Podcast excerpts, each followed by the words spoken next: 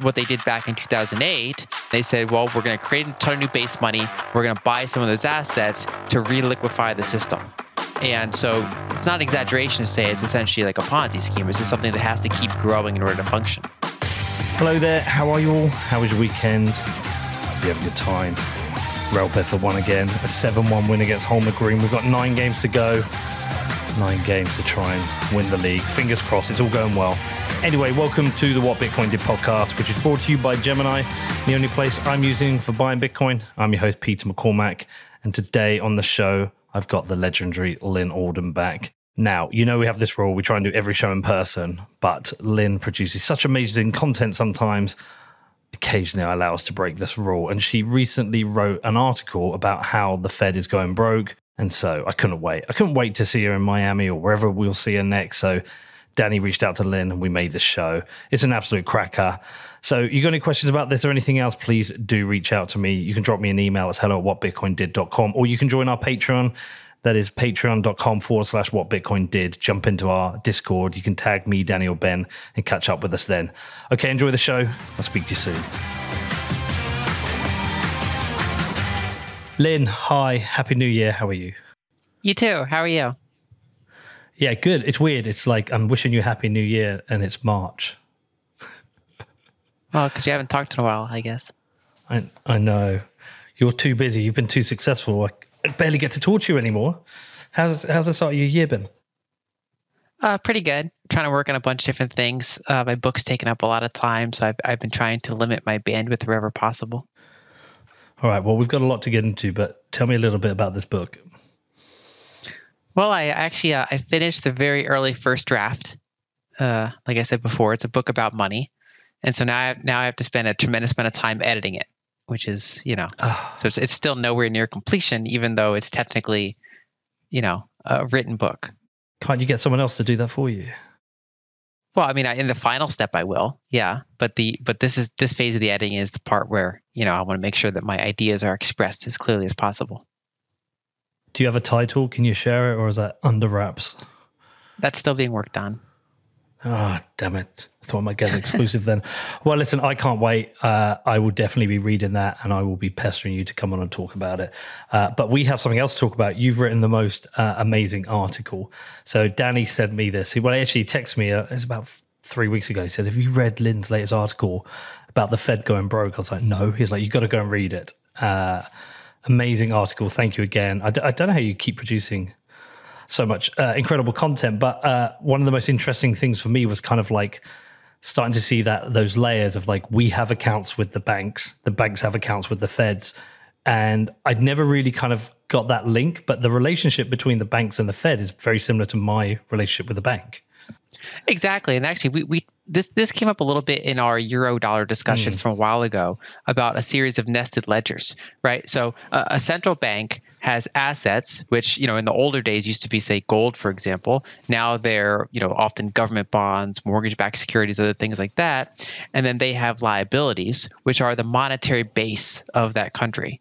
And so the United States, the Federal Reserve's monetary base, their liabilities, that's the monetary base of the country. That's basically base dollars. Like at the end of the day, that's what a dollar is. It's a direct liability of the Federal Reserve.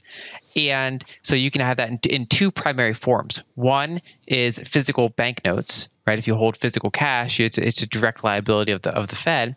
And two, banks store their cash with the Fed in digital form. It's just an entry on the Fed's ledger, and that's a direct liability of the Fed. And so those two components make up the monetary base.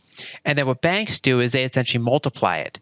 So when you have a deposit at the bank, you have an IOU that is for a dollar, but they have way more IOUs than they have base cash because they know that most people are not going to all redeem them at once or even try to.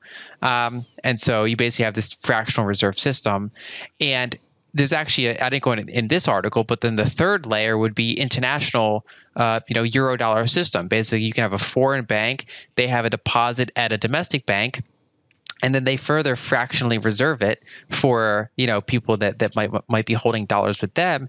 And so you have a series of fractional reserve IOUs built on fractional reserve IOUs. At the end of the day, are a claim on the liability of the Fed, or in another case, if it was Bank of England, whatever the case may be, that liability side of the central bank is the monetary base of the country. Yeah, and one of the other things which we will get into is, it just didn't cross my mind, or I'd never really had it explained to me, but how the Fed actually generates money. I mean, that whole part of the article, how they was about $100 billion a year. Sure. Yeah. If you look at a commercial bank for a second, before we get into central banks, commercial banks have assets and liabilities, and then they have a thin amount of equity that represents the difference between their assets and their liabilities. And so their liabilities are deposits in various forms: checking deposits, savings deposits, certificates of deposit. They usually pay pretty low interest rates, and that represents our assets, their liabilities.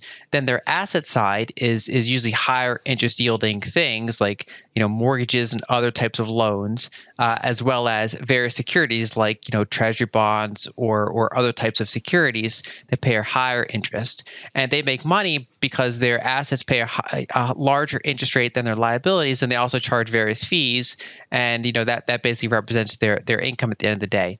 Now, a central bank actually works quite similarly. The bank holds their cash at the Fed and earns interest for it. The Fed also has liabilities in the form of all those banknotes that are obviously zero yielding because they're just physical cash, and then they have an asset side which consists of government bonds, mortgage-backed securities, sometimes other types of assets as well, that historically most of the time have paid a higher interest rate than their liabilities. But what changed starting last year was that now their liabilities, at least for the Fed, and this I think applies to a number of other central banks, now pays a higher average interest rate than their assets. And historically, the reason why central banks are set up like this is to be somewhat independent. I mean, the idea is that they're not a direct branch of the government. The president can't just give the head of the central bank a phone call and say, "Hey, we have an election coming up. Cut interest rates and boost things a little bit, or we're going to pull your funding." Right? You're supposed to have some degree of separation, even though at the end of the day, the government still sets the terms for the central bank and usually elects people that appoints people that oversees it. But by having longer terms and staggered terms that are different from the current, ruling administration of a country, there's some degree of separation, kind of like, say, a Supreme Court or something like that, like almost like a different branch. And so that's kind of the system we've been operating under, and it's kind of flipped on its head recently. Well, I think we should just work through the steps of understanding, because we're going to work towards why the Fed is broke or going broke, and what that potentially means. And I'm going to make an assumption, like the problems that you've identified with the Fed are probably very similar to the Bank of England. Yeah, you're going to see this in most things. Any central bank that's rapidly raised interest rates is probably in a similar boat to varying degrees. And that's because, historically, we've had 40 years or so of steadily declining interest rates.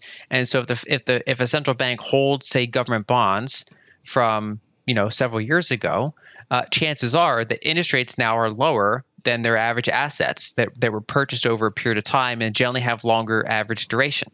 And part of their liability side is zero yielding because of the physical currency part, right? So they kind of start with an advantage where it's actually pretty hard for their liability side to have a higher average interest rate than their asset side.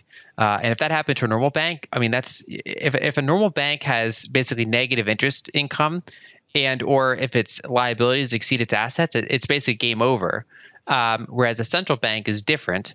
And so right now you have a period where, because central banks have raised interest rates so quickly, and for the first time in decades, they have higher interest rates than even the prior cycle, they're at a phase where their liabilities are paying out higher interest rates.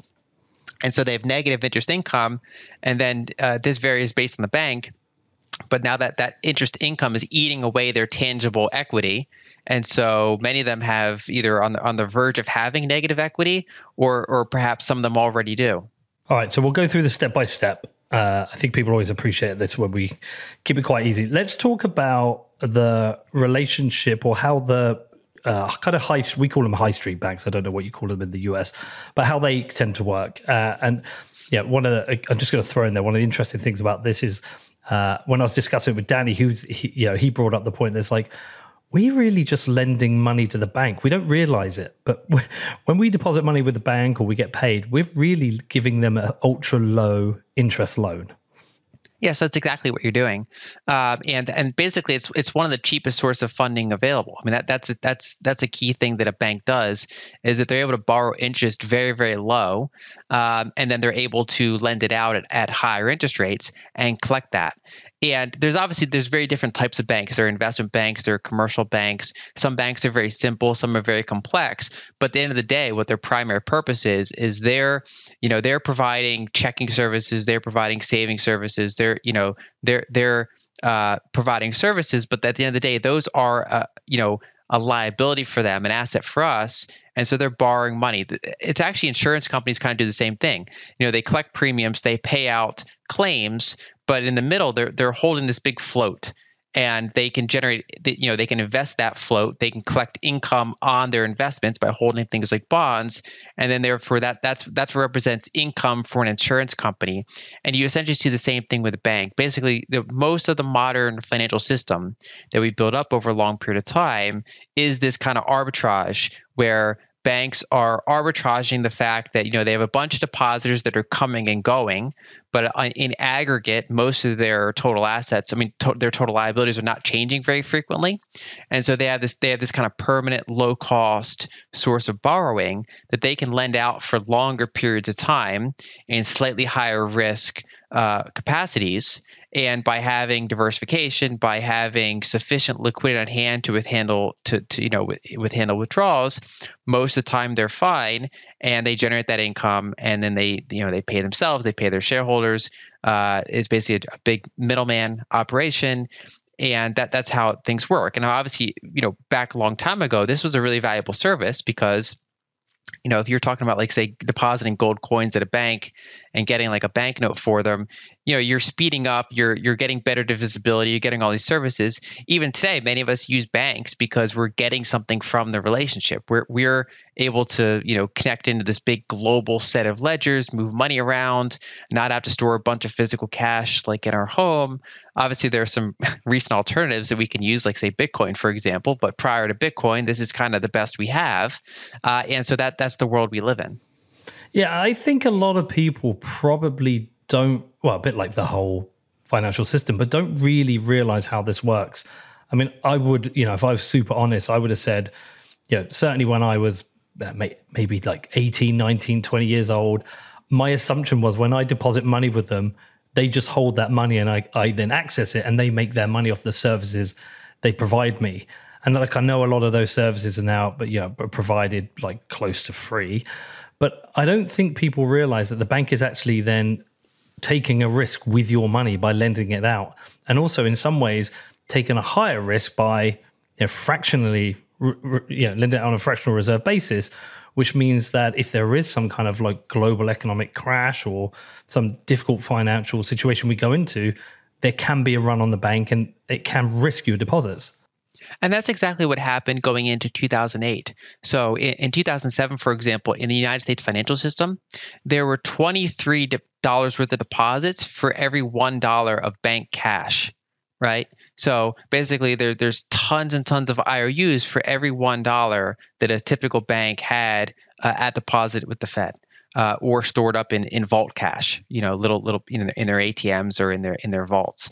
And when that starts, even FDIC insurance or other types of insurance are not enough to cover massive bank failures. Those are meant to cover if one like bank messes up and they go insolvent, the system has insurance to cover depositors so that in a typical operating basis, people don't have to worry about their bank failing as long as they're within those insurance coverage ceiling limits.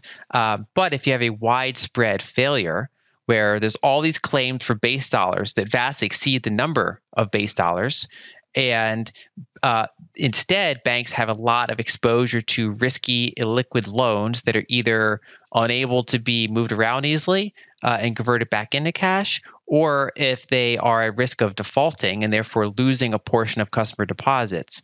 And so what they did back in 2008, in part, was that they created a ton of new base money. And they said, well, we're going to create a ton of new base money. We're going to buy some of those assets to reliquify the system. And so I mean, it's not an exaggeration to say it's essentially like a Ponzi scheme. It's just something that has to keep going in order and keep growing in order to function. Well, that was going to be one of my next points to you, but I did want to bring up, me and Danny had a guy on the show recently. I think he goes by the name of Regulatory Jason on Twitter. Is that the correct guy, Danny? Jason Brett? I think Regulatory Jason. Jason Brett, he's called. Yeah, he worked for the FDIC during the 2008 financial crisis. It was fascinating. And he was playing us a video. And I think what some people didn't realize, is that FDIC insurance is limited. I think it's $250,000. But some people might have had $20 million with a single institution. And, you could lose the vast majority of that. And, and we have a similar insurance in the UK, Lynn. It's much worse. I think it's about £80,000 you're covered for. And, I'm not fortunately one of those people who could have maybe $500,000 in a bank account. But if I did, I would be thinking, well, I need 5 bank accounts here. Because I know you have separate protection for each bank, but I just don't think some people realize that risk. And then when you layer that on, like you said, this is essentially a Ponzi scheme. I mean, I don't know any other way to describe it, because if they keep fractionally reserve lending out the money and they're successful sometimes, or keep bringing more money in, then they've got more, a higher base to increase those fractional reserve lendings. But like I say, if there's some kind of economic contraction, what happens? Yeah, what happens is either, let's say it was a harder money scenario. Let's say the monetary base was gold and these were all claimed for gold, and you had 5 times as many claims for gold. Then the answer was, some of those claims would not be met. Those would be, defaulted on, and people, thought they had deposits, but they were fractionally reserved, and they're, some of them are gone now. In the current system, because the monetary base is flexible, it's basically just it's a central bank ledger. Instead, what generally happens is if the system starts to collapse, starts to freeze up like it did in 2008, they instead rapidly increase the monetary base. And so you instead kind of spread it out via inflation and currency dilution rather than defaults. And so that's kind of the current era that we're in. And one way when you zoom out, it kind of goes back to that thing, if a product is free, I mean, you're not the customer, you're the product for someone else being a customer. And so, for example, if you're, there are custodians out there, right? If you're, for example, an ETF is in many ways a custodian. They're holding a bunch of stocks, for example, and they're a wrapper around stocks, and they charge a very low expense ratio to hold those stocks, or if they're an active ETF, to choose which stocks to hold. But even if it's just a passive ETF, they're just following an index, they're basically holding the stocks for you, they're administering the details and charging a small fee for it. And that's a custodian relationship. Same thing if you have gold in a vault somewhere, normally you're paying a very small fee in order to maintain that, because they're not lending your gold out. Their income comes from you as the customer. Whereas if you're not really paying much, or even if you're getting paid, then you're essentially the product. In this case, you're providing a low interest rate loan to them. And the relationship we have with the banks is a little bit of both, because in some ways we do pay fees. We might pay a fee for a wire transfer or something like that, but we also, earn interest, or at least we used to, and now we kind of do around the margins, because we're the ones providing that low cost loan to them. And this is the system we've been in for quite a while. You're essentially my financial system Jesus. I always refer to you, Lynn, for any questions regarding anything to do with the financial system. But so for me, it'd be really interesting to understand, from your perspective, are there any pros to a fractional reserve system? Is it something that is beneficial? Is it something that is beneficial but is exploited or abused? How do you generally feel about the idea of fractional reserve lending? So I generally separate beneficial and harmful, as that's one axis, versus inevitable or not inevitable. So I think kind of the way I put it is that it's inevitably going to happen, at least with the current and the prior level of technology that we had for the past couple centuries.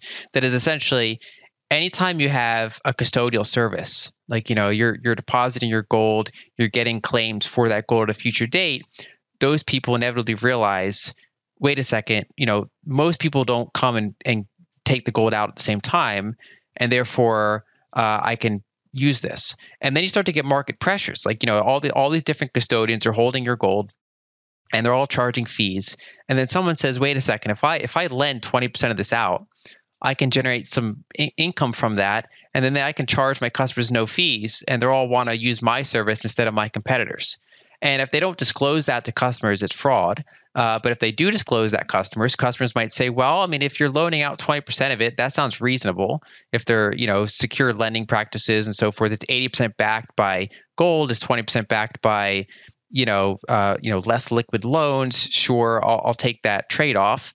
And then another one might come along and say, we're going to lend out 40% of it. And not only are we going to make the custodian free, we're going to then pay you a little bit as profit sharing.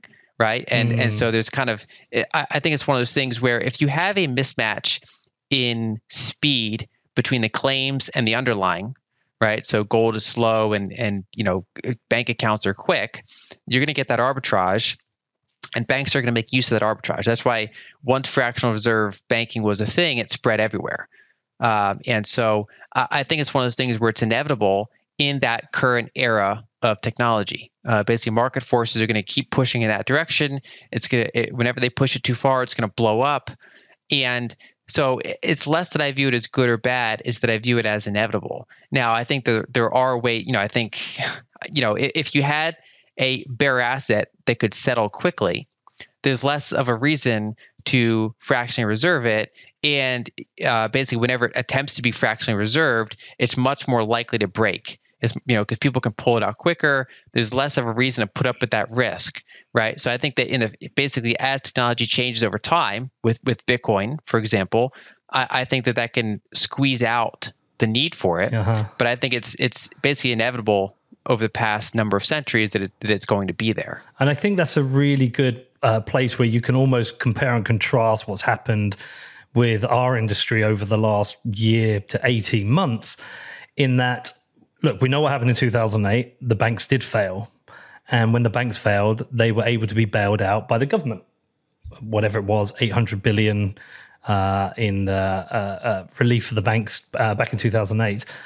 And also the FDIC, you know, insurance does exist as a potential bailout. That when you have, let's call it unsound money, the ability to print to protect yourself, the incentive model allows that. But when you look at what happened within our industry over the last year and a half, nobody could print Bitcoin to protect. And as you said, it's a bearer asset that can settle quickly, and people did try and withdraw, and that's why we saw things break. Exactly. I think when you have the underlying settlement asset move as quickly as something like Bitcoin does, either fractional reserve banking doesn't make sense, or the ratios that are workable are so much lower than the current ratios we have now that you can get up to, like, say, 23-1, for example. That type of ratio completely goes away when the underlying settlement asset can move very quickly, and you don't really get any advantages other than yield for having it in one of those. So for example, back in, you know, the free banking days, besides yield, the advantage you got for putting your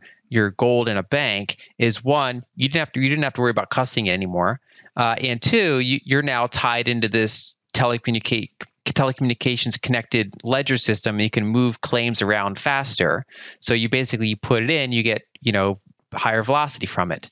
But in a world where it is safer to, you know, secure the underlying. Let's say, for example, Bitcoin multisig. You only have to worry about storing mass amounts of gold in your home. And two, if the underlying moves just as fast as bank ledgers do, then there's less of a reason to ever put it at risk in any sort of fractional reserve way, or at least any significant fractional reserve way. And so I think that's the changeover. This show is brought to you by Ledger. Now, the importance of self-custody has never been clearer. This last year has been full of reasons to get your Bitcoin off exchanges, and Ledger makes that so easy for you. Ledger is the smartest and easiest way for you to take control of your Bitcoin. And I've been a Ledger customer since 2007, and I absolutely love the products, and I'm still using the same Nano S I bought back then. Now, if you want to find out more or purchase a hardware wallet from Ledger, then please head over to shop.ledger.com, which is shop.ledger.com. Next up, we have BitCasino. Established in 2013, BitCasino was the first licensed Bitcoin casino, trusted by tens of thousands of players worldwide. Not only do they have cutting-edge security, but they also have fast withdrawals and VIP experiences that money can't buy.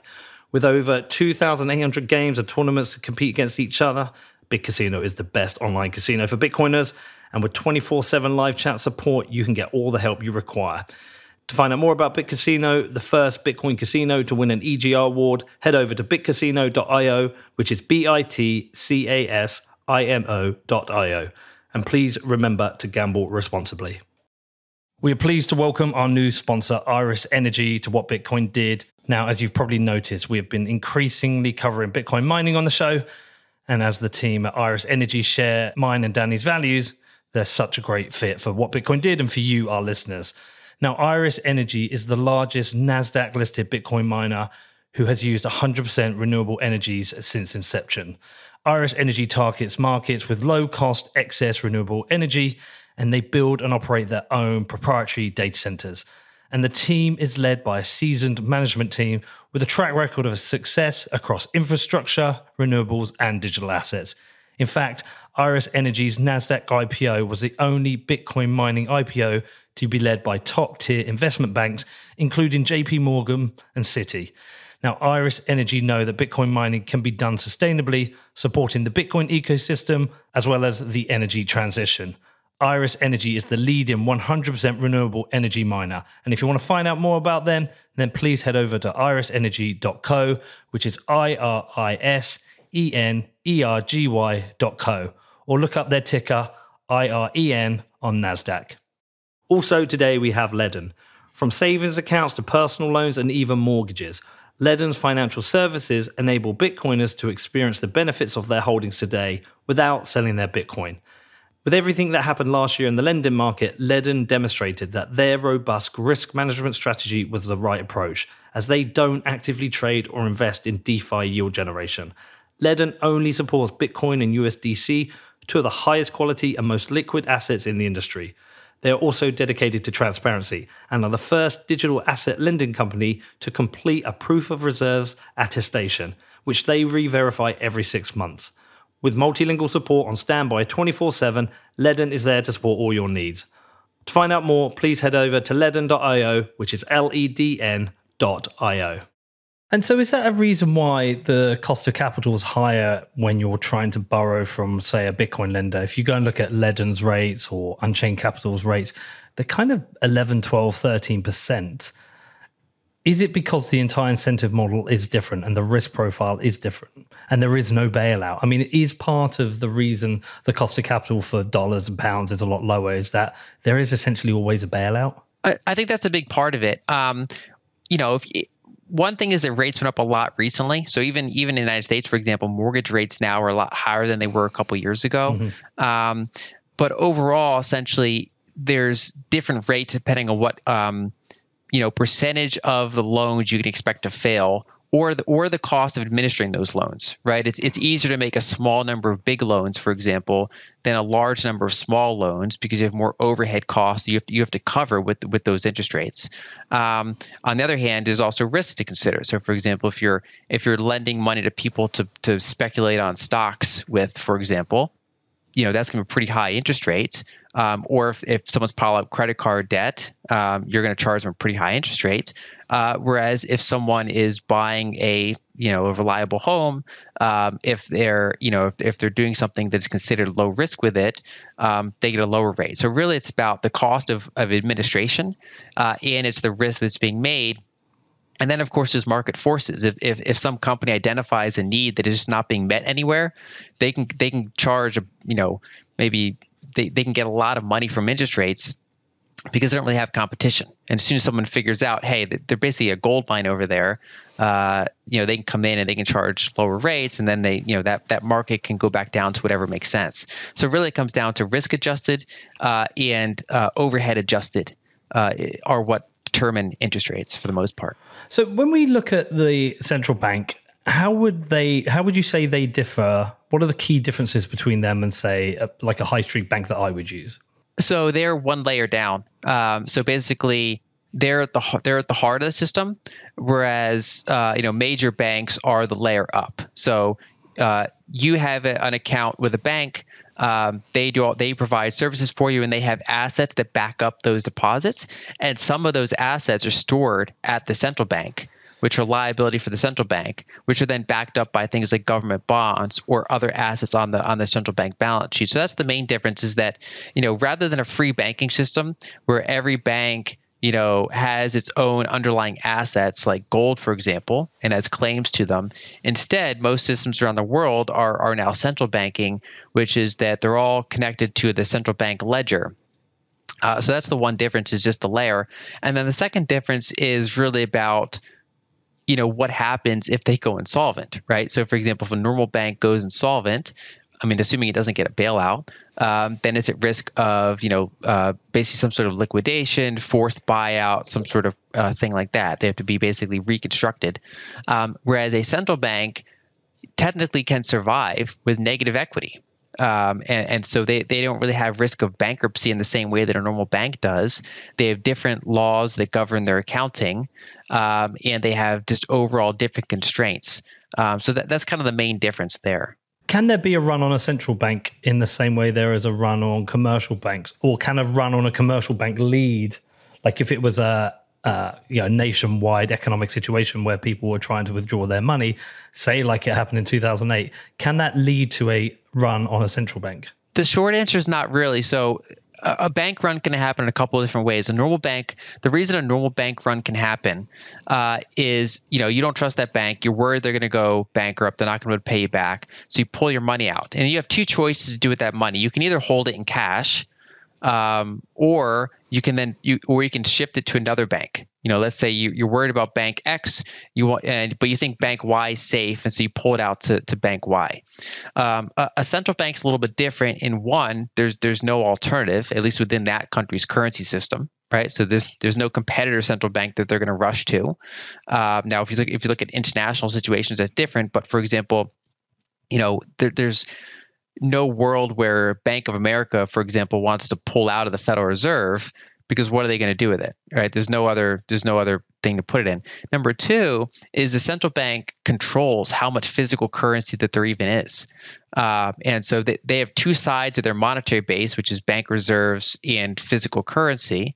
And, you know, you can get a situation. I mean, if enough people want to do bank runs, or you know, if you had something like that, there's only so much physical currency out there that they can even pull into. And so if enough people try to do bank runs, you'd actually get told no, even if the bank wasn't bankrupt. Like, even if it wasn't insolvent, they would just say there's literally a cash shortage, and we can't meet that demand for your claims being pulled out. And the central bank is what determines, you know, every year, for example, the Federal Reserve tells the Bureau of Engraving and Printing how much physical currency they want to order, to determine basically what percentage of their monetary base they want to be in that physical form. So they, by basically controlling the parameters of what you can even withdraw from, they can avoid any sort of bank run scenario. Now, they have other risks or downsides from having negative equity, and there's other risks that they can run into, but a bank run isn't really one of them. Oh, interesting. Okay. So another thing, can you just explain, I think I must have asked you this like 5 times in the past, and every time I have to get you to come back to it, but can you explain what the reverse repo market is again? Stop laughing at me, Danny. Sure. A reverse repo is basically if financial institutions or pools of capital have all this extra cash, all this extra liquidity. You know, for example, actually going back to your prior question, or your prior point, a lot of people don't know that if you have too much money in a bank account, it's exposed. It's above the FDIC insured limit. Right. So if you have $1 million, where do you stick it? Right. You can either stick it in multiple different bank accounts, or you can stick it into something that is perceived as safer. One option, for example, is treasury bills, right? Because, you know, your liability is the U.S. federal government rather than a specific banking institution. So you can put $1 billion into treasury bills if you want to. Another option is that you can put them into something like money markets, and they hold a bunch of short-term commercial paper, as well as things like T-bills. And one of the things that they do, if they have all this extra cash, and if the central bank is offering reverse repos, they can take that cash and give it to the Fed, and then they get T-bills in return, right? So they're basically lending money to the Fed and then getting T-bills, And that's basically a way to push liquidity away and get collateral. Because especially at an institutional level, you can do things with T-bills. You can lend them out. You can use them as collateral. And one way to think about reverse repos is, they're the opposite of normal repos, which is essentially that if you're an institution that has T-bills, and for whatever reason you need cash, you need something even more liquid, you can deposit the T-bill with the Fed, get a short-term loan that's collateralized by that T-bill. That's a normal repo, and reverse repos is just the opposite of that. You're giving them excess cash and you're getting T-bills. This whole thing must be an accounting nightmare. Things must go wrong. Well, I mean, for example, in 2019, you had the repo spike. That's why the Federal Reserve had to get so active in the repo markets. That's why whenever you have a big crisis, you have a big alphabet soup of programs that arise. So in 2008, for example, there's all sorts of, the central bank had to do a dozen different programs. So they basically add liquidity to the system. They want to make T-bills relatively fungible with cash, for example, to avoid liquidity shocks. And the same thing happened in 2020 when global trade dried up. Everybody still has all these dollar-based debts. So everyone says, okay, we're going to sell T-bills and get dollars to pay our debts. That crashes the treasury market. So then the Fed has to say, no, stop doing that. You can use your T-bills to get loans. We'll buy some T-bills from you with new cash. We'll give you loans based on other collateral. There's other sorts of all sorts of programs that they do because, like you said, this is at the end of the day kind of an accounting nightmare, and it's basically you're administering a gigantic ledger that's always kind of increasing in size and complexity. Okay, like now I think we need to work towards why they're going to go broke or why they are broke. And what that means. So in your article, you talked about in 2021, the Federal Reserve earned $100 billion in interest income. We talked about that. So, I mean, my first question on that is, why do they target making a profit? And what do they do with that interest that they earn? So they don't directly, they're not supposed to really do their actions based on making a profit, and they're not incentivized to because they have to give all their excess profit to the treasury. Okay. Right. So basically the reason that they make a profit is for independence. Like I said before, if they were just an arm of the government, then they would be reliant on funding by the government, and they could be told to do all sorts of stuff right before an election, for example.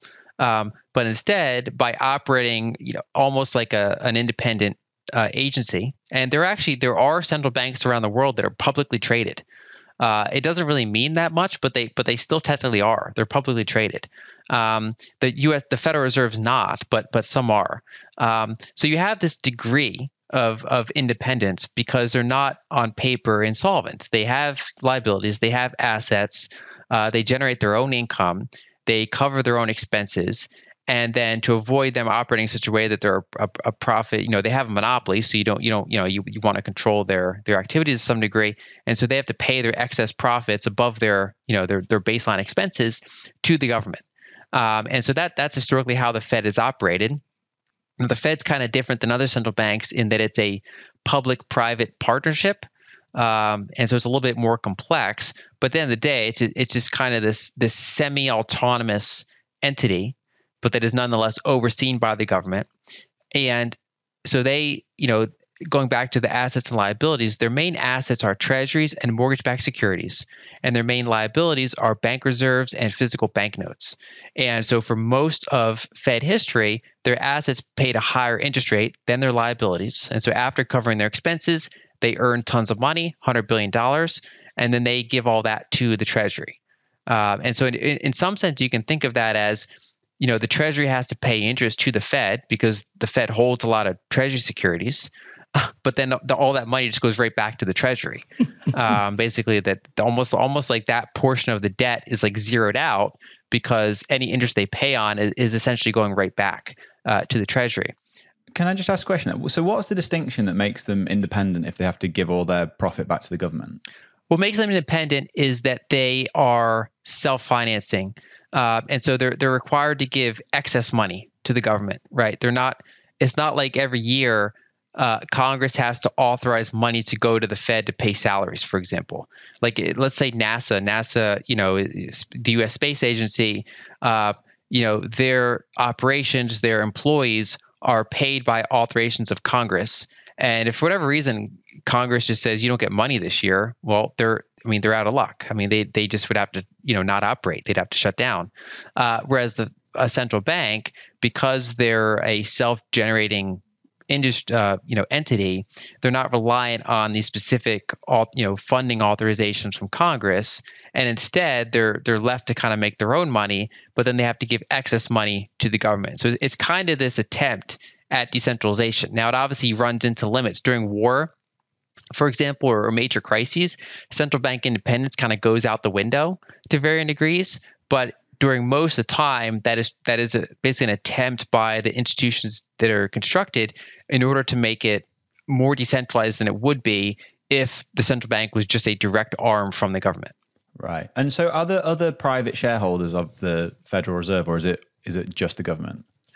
There are. Basically, it's owned by the commercial banking system. Okay. And so commercial banks own shares in the Federal Reserve, and they do get a small dividend from that, and they get to pick the board seats of their, the Federal Reserve split into 12 regional Federal Reserve banks, and so they get to pick the majority of the board seats of their local Federal Reserve bank, and then the FOMC, which is the Federal Open Market Committee. That's the entity that determines what interest rates are going to be, what's going to happen with QE, that kind of thing. That's made up from a combination of federally appointed officials, right? So they're appointed by the president and confirmed by the Senate, as well as a subset of the heads of those 12 Federal Reserve banks. And so it's basically this public-private hybrid that is, for the most part, controlled by the federal government, but basically the ownership is officially by the commercial banks. And like I said before, there are some Swiss's bank and Japan's central bank, those actually have publicly tradable shares that you can buy. So the ownership stake can technically be owned elsewhere, but it usually doesn't mean much. It all sounds a little bit like, how do I put it? Like an old boys club. Like they all can work together, perhaps collude together, and that doesn't feel like if the commercial banks are shareholders in the Fed, it doesn't feel like it's truly independent. Well, I guess it depends on independent from whom. It's certainly not independent from the banking system. And when it was made, I mean, it was kind of a compromise between the banks and the government. Right? The bank said, well, we're not going to give you all the power. And the federal government says, we're going to take at least some of the power. And that's kind of the arrangement that they came up with. That it partially serves the banks, it partially serves the people, right? Because the people, the one who put Jerome Powell in charge, it's appointed by the president, confirmed by the Senate. We vote for these people, right? So there's basically public representation into the control of the Fed independently, indirectly, and then there's banking input into the control of the Fed. And so basically, you have those two directions of power that goes into the Federal Reserve's governance structure. Now, the main benefit that comes from that is that they are independent in a near-term sense, right? So, for example, during President Trump's term, he was frustrated with Jerome Powell for increasing interest rates at a time that he felt was inopportune. He would prefer that he did not. He was publicly calling out Jerome for doing that, but it was challenging for him to do anything about it because you had that Powell had his term. He was not doing anything illegal. He's the bank's self-funded. It's not like he can just say, I'm going to fire you if you don't do what I want. And so that's one way that, throughout different administrations, throughout time, the president can't just do something right before elections in order to change policy. Now, where it breaks down is, if a government's debt is going to default or something, or if there's some sort of crisis, some sort of war, they can, Congress can pass a law and force the central bank to do anything. They can say, look, you have to buy our debt. They can do all sorts of stuff like that. So really, it only gives independence in kind of a short term. It avoids kind of that unilateral short term centralization, but you still have that problem of, at the end of the day, when push comes to shove during crisis, there really is no central bank independence. Okay, so in September 2022, the Fed began operating at a loss. Again, covered this in the article, and we'll make sure that it appears in the show notes. People really should read it. Was this the first time it happened, and why did it happen? So this is the first time in modern history. Wow. There are some similarities back in, say, the 40s or so, but it's certainly in modern history. This is the first time it happened, and the reason it happened is because we've had like 40 years of declining interest rates. And so there's never a time where they sharply raise interest rates so much that their liabilities are yielding a higher interest rate than their existing assets. Whereas in 2022, they raise interest rates so quickly that the interest that they're paying on their bank reserves and interest rates that they're paying on reverse repos are higher than the average interest rate that they're earning on their treasuries and their mortgage-backed securities. And so they, the Fed now has an operating loss instead of an operating income, and so they're now basically, if they were a normal bank, they'd be on the verge of insolvency. Yeah. But because they're a central bank, they're different. When the Fed started raising rates, everyone said that this might be a reason that they couldn't raise them for too long. Clearly, that's not paid out. So why are they willing to go into negative equity to raise rates? Sorry, why are they willing to raise rates so high that they put themselves into negative equity? One reason is because of the way the accounting's set up, they don't get kind of near-term consequences for having negative equity. And so the way that Federal Reserve accounting works, so right now they're operating at a loss. They're no longer sending money to the Treasury because they're not making money to send it to. But then what they're essentially doing is they're eating into their equity. But instead of actually market to market and saying, okay, now we're actually approaching negative equity, they give themselves an asset. It's called it's a deferred asset, so that in the future, if they're ever profitable again, they get to pay themselves back first. They get to dig themselves out of this hole before they would resume having to give their excess profits back to the Treasury. And so it's kind of like if you had a business and it starts to go bankrupt, and you say, well, in the future there'll probably be a time when I'm not bankrupt, and so all you basically borrow from the future, from my future self, to pay, back when that happens. That's kind of the thing that the Fed's doing, where they're approaching negative tangible equity, but unlike a normal bank, there's no consequences when they hit zero. There's no consequences immediately, at least when they go negative. And so the main difference is just that they can continue operating, and it's actually the main consequences are for the Treasury. The Treasury now has lost $100 billion income source. Yeah. And even in the future, when the Federal Reserve is profitable again, if they're profitable again, it would be a long time before that income source is recovered, because the Federal Reserve would be not sending remittances to the Treasury because it would be digging itself out of its prior hole before it would ever begin sending more money to the Treasury. So basically, the Federal Reserve is able to do it because the consequences are, for the most part, not on them. They're on the Treasury. They're on the taxpayer. Rather than that. Now, if it goes on long enough and kind of to a significant enough degree, you could start raising questions around central bank independence, right? Because if you're technically insolvent, that starts getting that, that's a different scenario, but that's a long, long way off. In this sort of intermediate phase, they have virtually zero consequences for this, and the consequences are instead on the Treasury. So this current situation, is it getting worse? And like, how dire is it? So it is getting worse. It's probably going to continue for a long time. It's not as dire. So there's the reason I wrote this article, and is because a number of weeks and months ago, I started to see basically these doom charts, especially because the St. Louis Fed charting system is kind of broken for this particular metric, and so it looks really bad. And so there are a lot of people sharing that on Twitter. So I actually was inspired to make an article to say, okay, what is behind this crazy chart that I see being shared around? So the short version is there's nothing going to explode because of this, right? There's no near-term or even intermediate-term wall that they run into for doing this. Instead, a couple consequences. One consequence is that budget deficits are going to be bigger now, because that $100 billion income source just completely vanished and is not coming back anytime soon, most likely. So that's like equivalent to 4 NASA's worth of, expenditure, right? So these days, $100 billion seems like nothing to people, but NASA, for example, is like 25 billion. So the U.S. government lost an income source. That's one tangible consequence from this. On the other side of that, the commercial banking system is basically getting paid pretty well because of this, because all that negative equity is basically draining out of the Fed and going into the commercial banking system. So they're actually making out pretty well. You know, those liabilities, those higher liabilities from the Fed, those higher yielding liabilities, I should say, that's paying out to banks. So banks are basically getting paid to do nothing. So they don't mind the situation.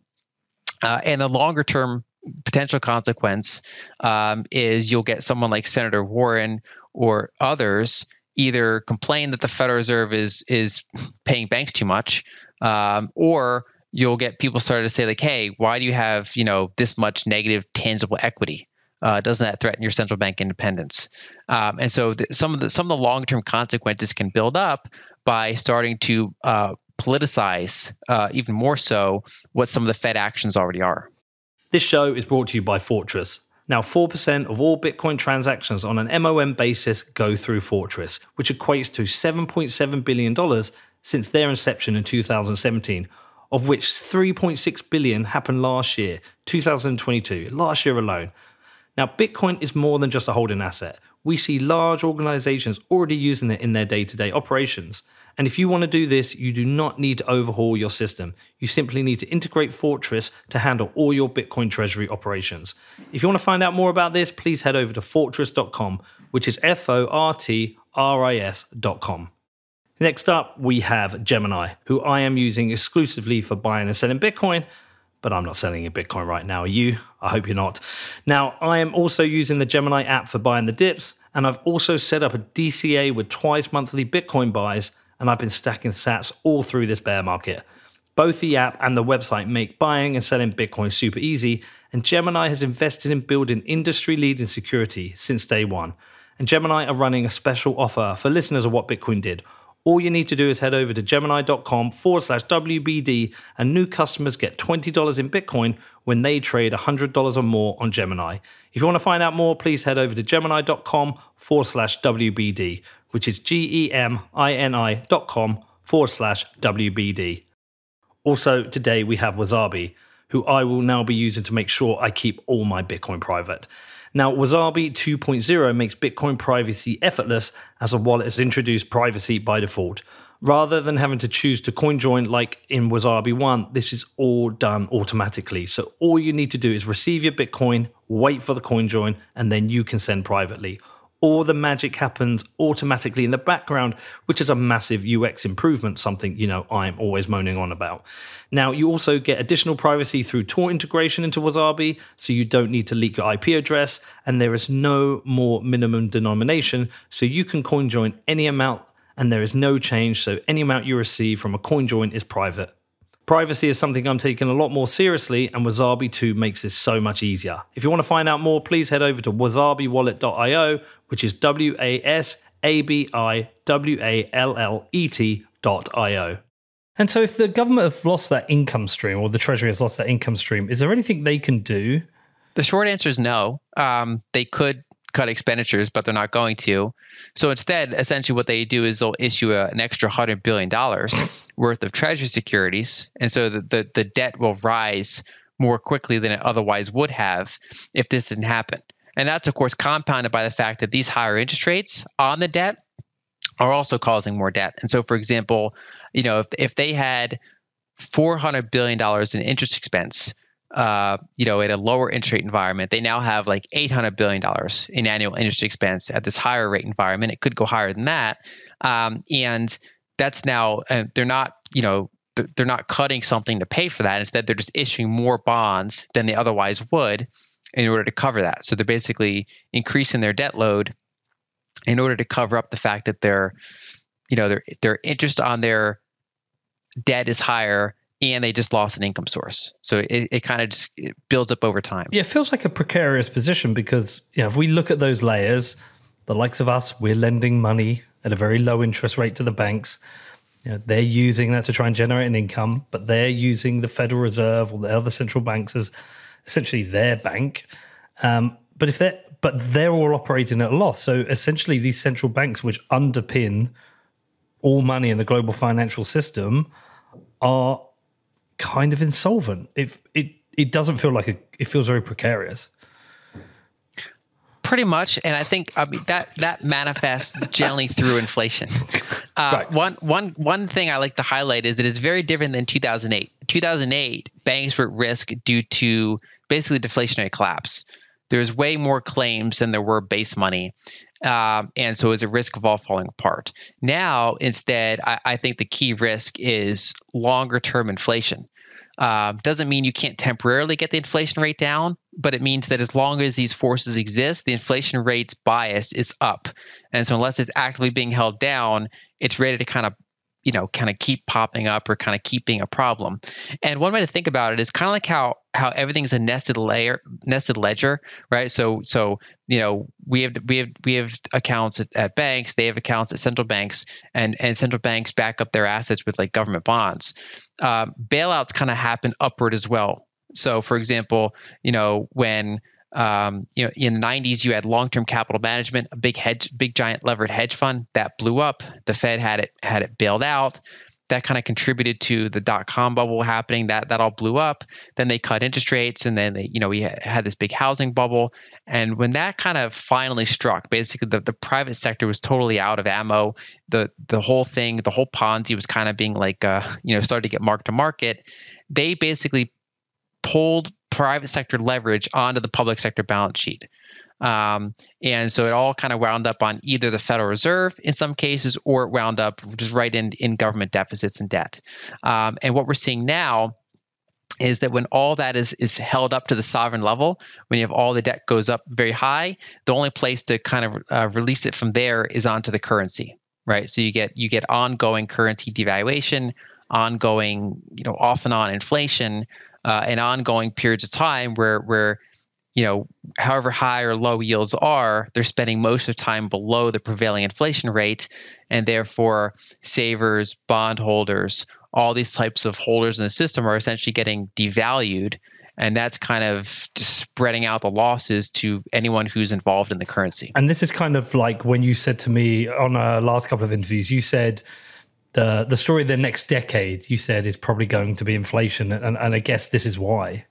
It's a key factor, yes. I think that what's going to drive inflation over the next decade is a combination of uncontrolled fiscal deficits by most developed countries, and then two, unlike the past decade, there's not really like a buffer for commodities. So there's no real like commodity oversupply and deflationary commodity markets that can offset some of this. So you have the combination of money creation's happening because deficits are high. Mm-hmm. One way to think of it is that government deficits are a surplus for the private sector.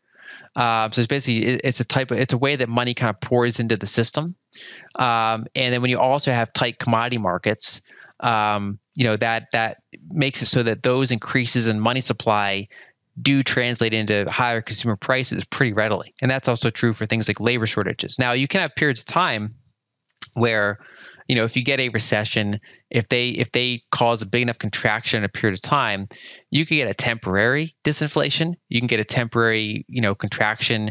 You can reduce demand enough to maybe suppress prices for a period of time.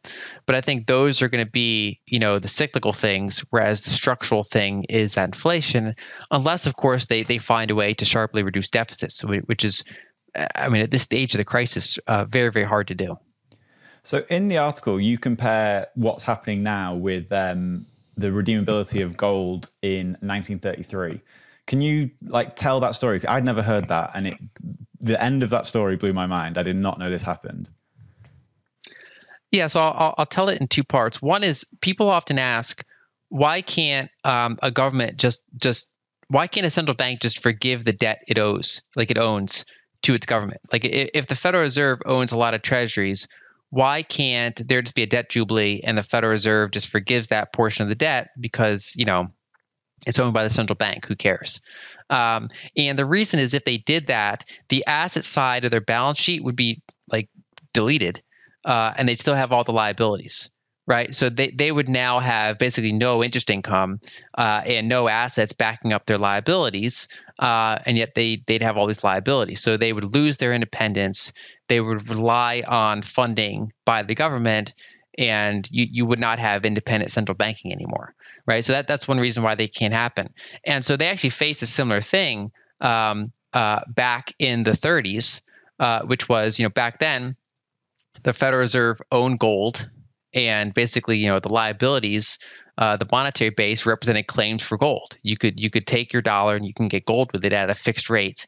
But because you had a massive banking failure, they wanted to increase the monetary base, but they couldn't increase the amount of gold in the system, and they wanted to centralize all the gold. Instead, they severed the redeemability for gold. They devalued the dollar relative to gold. But then they also said the Federal Reserve has to transfer all of its gold to the Treasury. But they couldn't just do that on its own, because then the Federal Reserve would have all these liabilities and wouldn't have assets, right? So they instead said, okay, we're not just going to take your gold.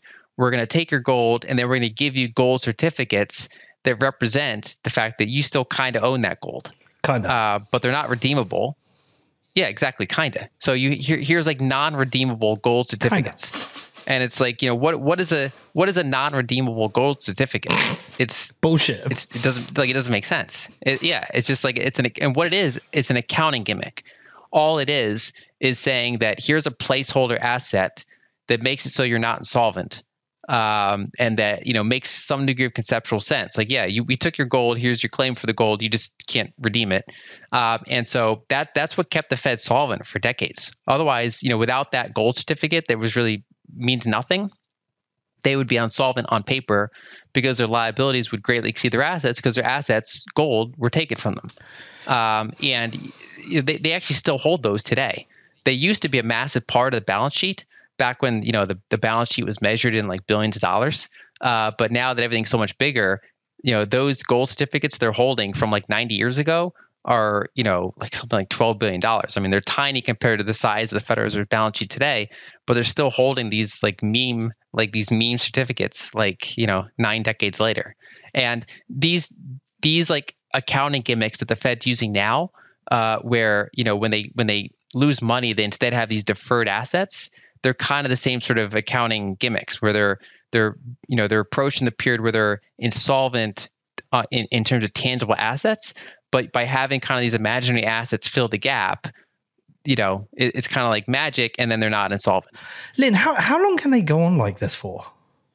I think it depends on a lot of factors. It depends on what happens with commodity markets. It depends on what happens with trust in the system. Mm-hmm. Right now, for example, whenever you see inflation indicators go higher, usually the dollar strengthens because people say, well, the Fed's got to get tighter then. And so that they'll fix this inflation by getting even tighter, and so it actually strengthens the system. Now, I think when that breaks down is when they're basically so tight, and there's still a problem. People say, well, they can't even get any tighter, and then they start essentially selling the system. So I think that the short end of it is that you can still go on quite a bit longer, in a similar way that you can look at Argentina or Turkey right now, and you can ask, like, why is this still going on? Like, why? Like, if you're having high double-digit, borderline 100% inflation, how is that still going on? And it's a couple reasons. One is that they don't really there's no clear path to fix it in the countries, and two, they've avoided collapsing to the point of say a Lebanon or an outright failed state. They're kind of in that intermediate state where you're still able to function in these countries, and just the money system is just broken, and just month after month, quarter after quarter, year after year, it's even more broken. I think you see a light version of that today in a lot of developed countries, where it's kind of broken, but it's not broken so bad that it leads to an outcome next week, and so it just kind of keeps grinding on. And so I think that basically it's going to be a multi-year story of just, inflation on average is going to be higher than the target level. And there's going to be various kind of reasons why that is, debates about why that is, what the Fed should do. There might be periods of time where they get it under control, often probably ironically because of a recession.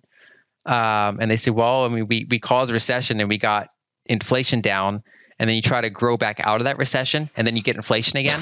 So it's almost like it can go longer because it's not a straight line and it's nowhere near hyperinflation. So you get that kind of long grind. And so I think it can go on until you start to get really, really negative tangible effects. And so, for example, one deadline is that by around the year 2035, Social Security goes bankrupt. And so what that would mean is that not that they have zero payouts, but that they can only pay out from incoming tax revenue, which is insufficient. And so you'd have to basically do a haircut for Social Security payouts, which would, of course, piss a lot of people off. And so in the run up to that, you'd have a big issue.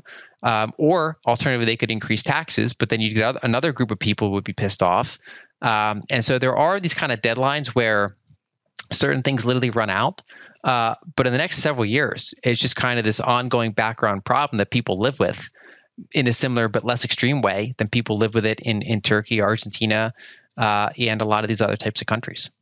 So I just want to make sure, by 2035, with like current projections, Social Security goes bankrupt? Yes.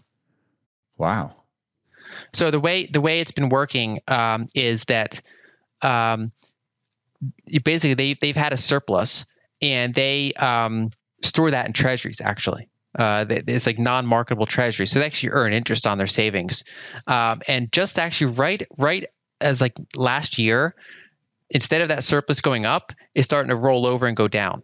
So now the program is so top heavy that they're paying out more than they're getting in, but they do have those savings to draw from.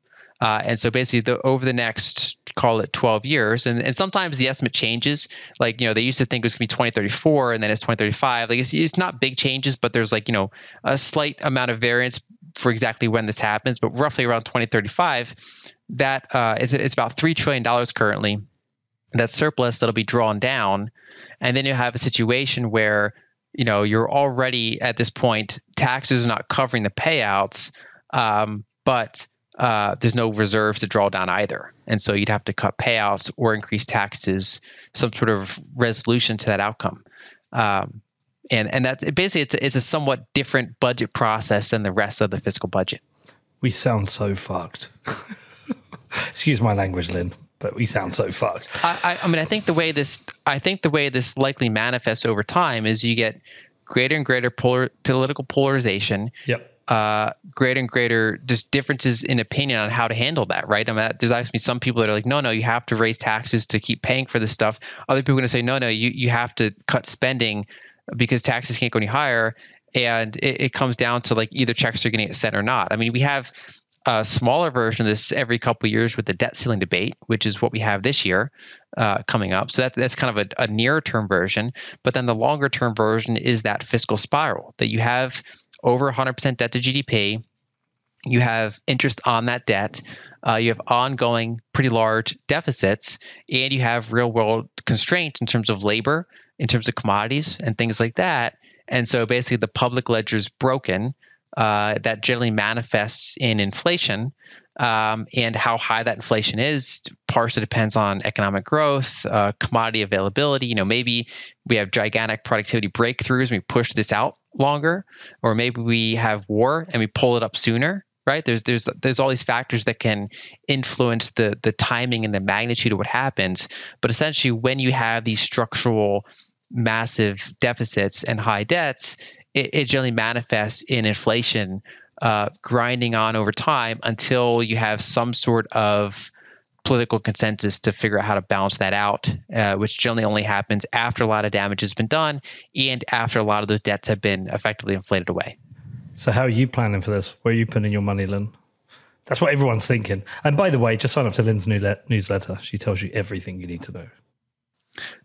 I mean, the short summary is that I emphasize hard assets, right? Or, you know, I'm long things that are scarce, and I avoid or I'm short things that are not scarce, right? So I own things like energy pipelines, energy deposits, you know, good cash flow producing companies, gold and Bitcoin, right? And then I you know, I either avoid things like holding massive amounts of cash, or I have a low interest rate mortgage, for example, so I'm effectively short the currency. Now, in periods of time, like if I think, for example, they're going to tighten so much, they're going to cause a recession, then cash could be really good for like, a 12 to 18 month period, because everything else does worse. So there certainly are periods of time. Like right now, I think I have some cash. Basically, I focus on hard assets, but I also focus on diversification and maintaining liquidity so that if there are these kind of periods of volatility, I can rebalance into those things. And it partly comes down to not being able to know the future. And then two, you have to kind of take actions that come and go. I mean, there could be regulatory actions against something like Bitcoin. There could be, wars that break out. So it's basically just diversification into a number of things that I view as being scarce and useful, and avoiding things that I view as being abundant or not useful. It's like Lynn's time, Danny, these days. Scarce asset. Lynn, wonderful as ever. When do we get to see you in person next? Is it going to be Miami? It looks like it's shaping up that way. Yeah. All right. Well, I'd be happy to see you there. Yeah, I would love to see you. It's been too long. We're all getting too busy now, and we don't get to see you as much anymore. But looking forward. Oh, you missed the start, Danny. We were talking a little bit about Lynn's book that's coming. Are you writing a book? I am writing a book. Yeah, I actually have the very, very first draft written. And now I'm in the long editing phase, which is it's still nowhere near completion, even though it's technically written. Very cool. I've got one question before I know we're really short on time, but at the end of the article, you kind of leave us on a bit of a cliffhanger, talking about how, so interest rates typically are seen as like a way of quelling inflation, but you say that might not be the case. So what's this next article?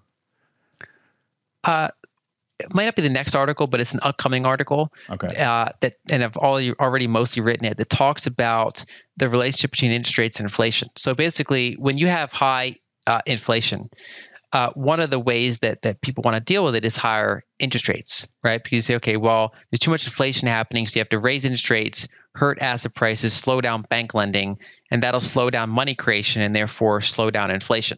That was basically one of the steps to do in the 70s. And that works as long as lending-driven inflation is the major part of why inflation's happening, why the money supply is increasing.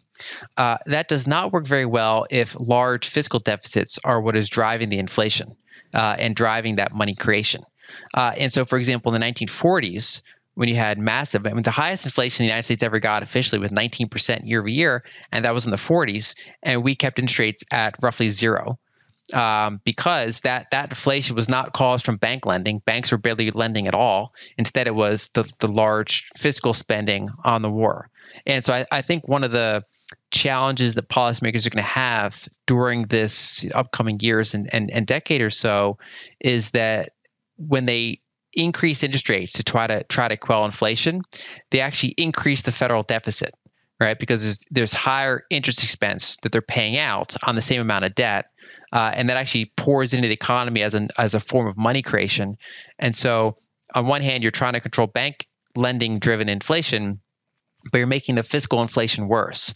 And if you have an environment like we do today, where fiscal-driven inflation is the bigger component of money creation than bank lending, then you can actually get a situation where higher interest rates exacerbate inflation rather than make it worse. Or you can get a period where higher interest rates, temporarily push down inflation, but then over the long term exacerbate it. And so really the only way to fix inflation when you have fiscal driven inflation over the longer term is to reduce those budget deficits. And so as long as they don't reduce those budget deficits, it's probably going to be a recurring problem regardless of what interest rates are. Maybe that's what we can cover in Miami in May then. Yeah, I'll definitely have the article out by then. Well, Lynn, thanks as ever. We only break our in-person rule for you for obvious reasons. But it's great to see you, and cannot wait to find out and get a copy and read this book. There's too many good books coming out at the moment. Anyone listening, you're going to have to buy Lynn's book as well as sign up for her email. And we look forward to seeing you in Miami. Yep, looking forward to it. Thanks for having me. Thanks, Lynn. I mean, is there any point asking you what you made of that one? We know how good Lynn is. We know how good her content is. Have you signed up to her newsletter? It's only $199 a year. I always pimp this for her because it's so good.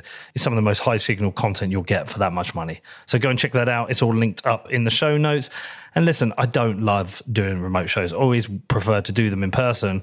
But every now and again, Danny's on my back. He's like, Pete, you've got to make this show. Come on. This article's amazing. And I read the article, How the Fed Went Broke. And make sure you do go and check it out yourself. It is in the show notes. But I agreed with him. We made the show. Also, just a big shout out to Danny. He's had a very, very tough weekend this weekend. He was all confident about Man U beating Liverpool. He was giving it large. So we had a 1 million sat bet. And he went to bed all confident, woke up to a 7-0 defeat. Liverpool's biggest ever win over Man U, and also Man U's worst defeat in 90 years. Poor lad. Poor lad had a terrible start to the week. Anyway, hope you're all well. Looking forward to seeing you all at the Bitcoin conference soon. Hopefully we'll be catching up with Lynn there, making a show with her. If you've got any questions about this or anything else, you can drop me an email. It's hello@whatbitcoindid.com. You can jump into our Discord, join our Patreon, which is patreon.com/whatbitcoindid. Okay, have a great week, and I'll see you all on Wednesday.